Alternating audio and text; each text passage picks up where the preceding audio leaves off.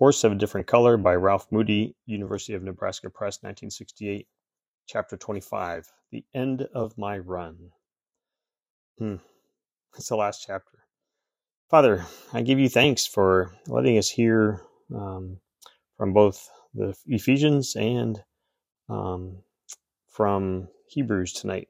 So I thank you that as I'm pondering that in my mind and praying for the family, ask, Lord, that you would uh, grow the obedience of each uh, part of our family children, uh, sons and daughters in law, grandchildren, that, um, that we would live in the reality that through Christ Jesus, our conscience is made clean, our lives are um, made available for good work, and we can go out uh, to labor uh, confident, Lord, of your uh, completed work through Jesus Christ. So let us rejoice and be glad as we go through this uh, life and reading this chapter. In Jesus' name, amen. With the date set, I began drawing the reins tighter into my hands, as any horseman does when nearing the end of his run. I started by putting a little pressure on the slowest of my meat customers, asking them to turn in whatever livestock was necessary to square their accounts.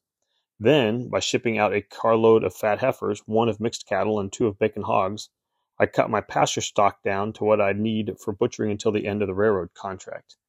The check for the shipment came in on the 15th of November. Using all but $200 of my trading account, I paid off the last dime of my debt. I'd known since late October that I had enough accounts on my books and livestock in my pasture to get me entirely out of the hole, and planned to have a celebration dinner for the miners and Simonses on the day I paid off my debt. Then, when Dr. DeMay made his discovery and Edna wrote that she'd marry me, I thought it would be best to celebrate all my good fortune at one time. So I kept quiet, although I wanted to shout the news to everyone. As soon as I'd made my final payment to the receiver of the Cedar Bluffs Bank, I crossed the street to the telephone office and found Effie in a decidedly testy mood. Do you think you could find somebody to attend the switchboard this evening so you could get away early? I asked. She looked perplexed, frowned, and told me, "Reckon I probably could, but I sure don't aim to. What's going on anyway? A shivaree?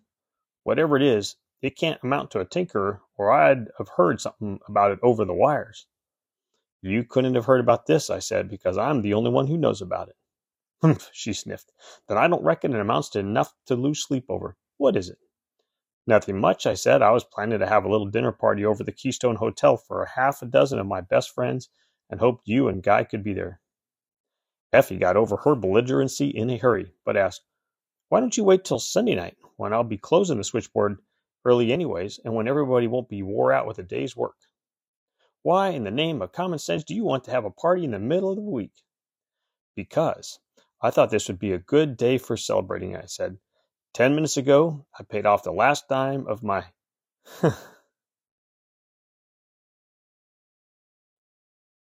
Before I could finish the sentence, Effie came off her chair like a charging grizzly, both arms spread wide, and wailing, God love you, boy! After she'd nearly smothered me, she held me at arm's length with one hand, wiped tears off her cheeks with the back of the other, and told me, I knew all the time you could do it, but I never in this wide world would have guessed you could do it this soon. It would have taken me forever if it hadn't been for the help that you and George Miner gave me, I said. Fiddlesticks! she scoffed. I didn't do nothing but put out a few line calls and take down some orders, and you've more'n made up for that in meat you fetched up here. Don't try to feed me that stuff, I told her. If you'd let me price leftovers away intended to, I'd never have gotten out of the hole. And if you hadn't given me the idea of selling shortening and sausage in buckets and pans, I'd been buried under tons of fatback months ago. Then I cupped a hand around the back of her neck, drew her to me, and kissed her full on the mouth. Effie didn't do any resisting until I planted a good solid smack. Then she pulled away and sputtered, My land of Goshen! What would folks think if somebody was to happen past and see us carrying on like a pair of moonstruck sweethearts? As she backed away a step or two, she put both hands to her head and scolded, You've gone and rumpled my hair up till it feels like a magpie's nest. My curling tongs are over to the house, and Guy won't be back from his mail route for another hour. Look here, Bud, run over and fetch him for me, will you? Or I won't look fit to show my head at a hog dog fight this evening, let alone a dinner party in the Keystone Hotel. They're in the top right drawer of the bedroom dresser, wrapped up in a piece of white tissue paper, and fetch along the tall chimbley off in the lamp in the kitchen. The ones on both these office lamps are too so short they leave the end of the tongs touch the wick flame and get all sooted up. When I got back with the chimney and tongs, Effie was talking to Mrs. Lincoln on the phone, saying she had to attend a dinner party at McCook that evening and asked if Lucy would come and tend the switchboard for her. She cupped a hand over the mouthpiece, turned her head, and told me in a stage whisper, Leave him right there on the lamp table, Bud. What time did you say the party was going to commence? I hadn't said or thought about it, but whispered back, Seven o'clock, and tiptoed out. I'd like to include I'd have liked to include Nick in the party, but knew that going would be torture for him, so I stopped at home just long enough to tell him the good news and what I was planning for a celebration, then drove on to the miners. I found George on the sunny side of the granary, sorting out the best ears from a freshly harvested load of corn, braiding the husks together, and hanging them up to dry for seed. How'd you make out with them four carloads you shipped Saturday? he called as I climbed out of the Maxwell. The best I ever made out with any shipment in my life, I called back. George looked at me in a puzzled, unbelieving way and said, By jiggers, I didn't think that stuff you shipped was so fancy. There must have been a something going on in the livestock market that I ain't heard about. As I walked toward him, I took from my pocket the receipt in full the bank receiver had given me, unfolded it, and said, I doubt it, but here's what I got out of that shipment, then held the paper out to him. Still with a puzzled expression, George glanced down at the receipt, then looked up at me with his eyes shining. He held out a hand to shake, squeezed mine so hard it hurt, and told me, I never misdoubted you could do it, son, but I reckoned, times being as hard as what they are now, it would take you leastways four or five years. It would have taken me half a lifetime if it hadn't been for your advice and that, that help that Irene and Effie have given me, I told him. George picked up a couple of corn ears, looked down at them as he started braiding the husks together, and said slowly, I ain't taking the thing away from the girls, but I don't recollect giving you no advice. Of late years, I've been kind of leery about passing it about. If it's good, the folks that take it generally always come to believe in the notion was theirs in the first place. But if it turns out to be wrong, they never forget where it came from, and it can stir up hard feelings. Of course, there's been times when I've sort of honed to stick my finger into somebody else's business, but George broke off quickly, looked up at me, and asked, Now ain't you proud you took the trail you did when the judgment was agin you? I haven't anything to be proud about, I told him. I took that trail only because I thought it would be better business than taking bankruptcy. Then you can leave the proud end of it to me, he said. But what you've done will be a comfort to you as long as you live. You know, son, them heifers I held back when I sold the herd have been doing awful good. It ain't too late in the fall to breed 'em for summer calves. What you aiming to get into when the railroad contract peters out on you? With the bank closed and all, there won't be enough shipping business in, in this valley to keep you out of mischief, and I don't reckon you'd want to stay in the butcher business the rest of your life. No, I said, I'll have to find me another horse of a different color to ride from now on. And if you're willing, we might talk about it this evening. I'm going to have a little celebration over dinner, di- uh, little celebration dinner over at the Keystone Hotel at about seven o'clock. And I'd sure like it if you and Irene would come. We'd be there if we had to crawl on our hands and knees. He told me. And you and I'll talk about some more about them heifers. The way the market's been acting of late, I wouldn't misdoubt me this time this might be a pretty good time for a young man to start building a breeding stock herd, so as the new crop of young bulls would be ready to sell in about three years.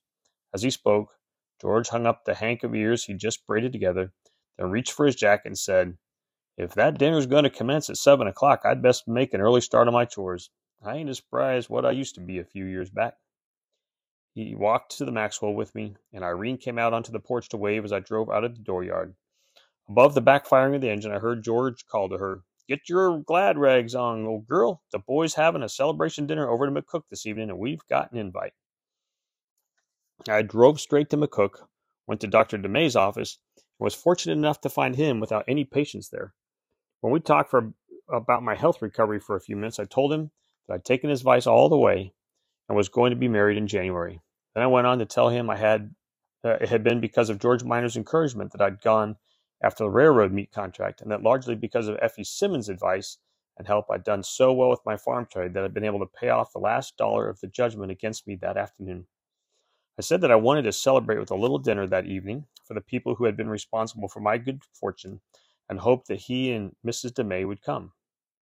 Dr. DeMay seemed as happy about getting my getting out of debt as he'd been at his discovery that my diabetes was incipient, and said that he and his wife would be delighted to come to the dinner. I told him then that George and Effie knew about my having paid off the debt, but that I'd kept my discovery and my coming marriage a secret from them as a surprise for the dinner.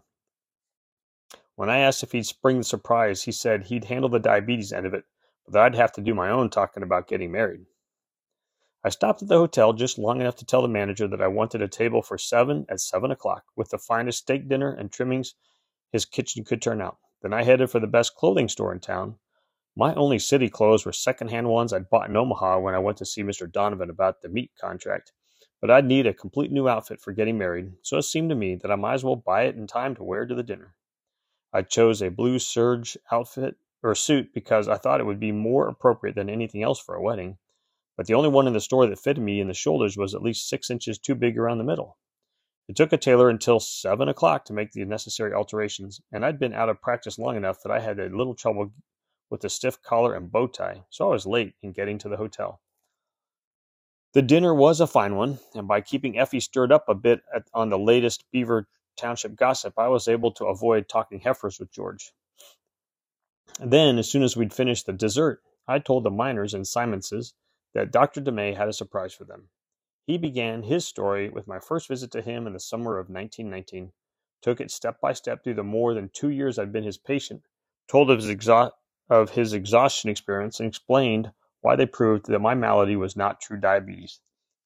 Then he ended his talk by saying, I've told him there's no reason on earth that he can't live a long and normal life if he takes reasonably good care of his health, but to make assurances doubly sure, to make assurances doubly sure, I've advised him to find a good wife to watch over him. After George had nearly broken my hand while congratulating me, and Effie had called upon God to love me as she wiped away the tears of happiness, I said that I'd been following my doctor's advice to the very best of my ability, that I told the whole story of Edna and me right through from the time she first became my girl until the telephone call in which we'd agreed on the 25th of January as our wedding date, and Kansas City is the place we'd begin our married life. Of course, I didn't say that Edna was unwilling to bring a family up, up a family in Cedar Bluffs, but spoke of her being raised in Boston, said I thought a move to western Kansas might be too big a change to make right away. Dr. and Mrs. DeMay congratulated me and said they thought we'd made a wise decision in choosing Kansas City. Guy and Irene made their congratulations, but said they thought I was making a mistake by not bringing my wife home to Cedar Bluffs. Effie wept her wept until her nose was red and her cheeks streaked, partly in happiness that I'd regained my health and was going to marry my boyhood sweetheart, and partly in disappointment that we weren't going to make our home in Cedar Bluffs. George was quiet and stood back uh, while the others were congratulating me. He laid a hand on my shoulder as we left the hotel and told me, I guess you know how glad I am for you, son, and it don't surprise me none that you aim to live in the city. But if you should come to change your mind, them heifers will be right there in the pasture for at least ways a couple of years. The day before Thanksgiving, the railroad job was finished, and the crews moved out of Beaver Valley, but I was paid the daily minimum order under my contract through the end of November, and my thousand dollar forfeit deposit was returned. So that my farm customers would have plenty of time to do their own butchering for the winter, I asked Effie to put out line calls saying that I was going to be that I'd be going out of the meat business on the 10th of December. I didn't tell her not to spread the news about my personal life, but I don't think it would have made any di- much difference anyway. After she'd made the announcement on each line, she told the listeners I paid off the last of my the last dime of my debts had fully regained my health, and was leaving Beaver Valley in the middle of December to marry my childhood sweetheart. Then she urged everyone who owed me an account to bring in enough livestock to pay it off. All the next week, wagon after wagon rolled into my yard, each bringing a hog, a calf, a cow, or a steer. By Saturday, December 10th, the balance of my books was down to less than a $100, and I shipped out four of the most widely mixed carloads of livestock ever to roll over the rebuilt St. Francis branch of the CB&Q. With Kitten the only animal left on the place, our butchering business ended with that shipment.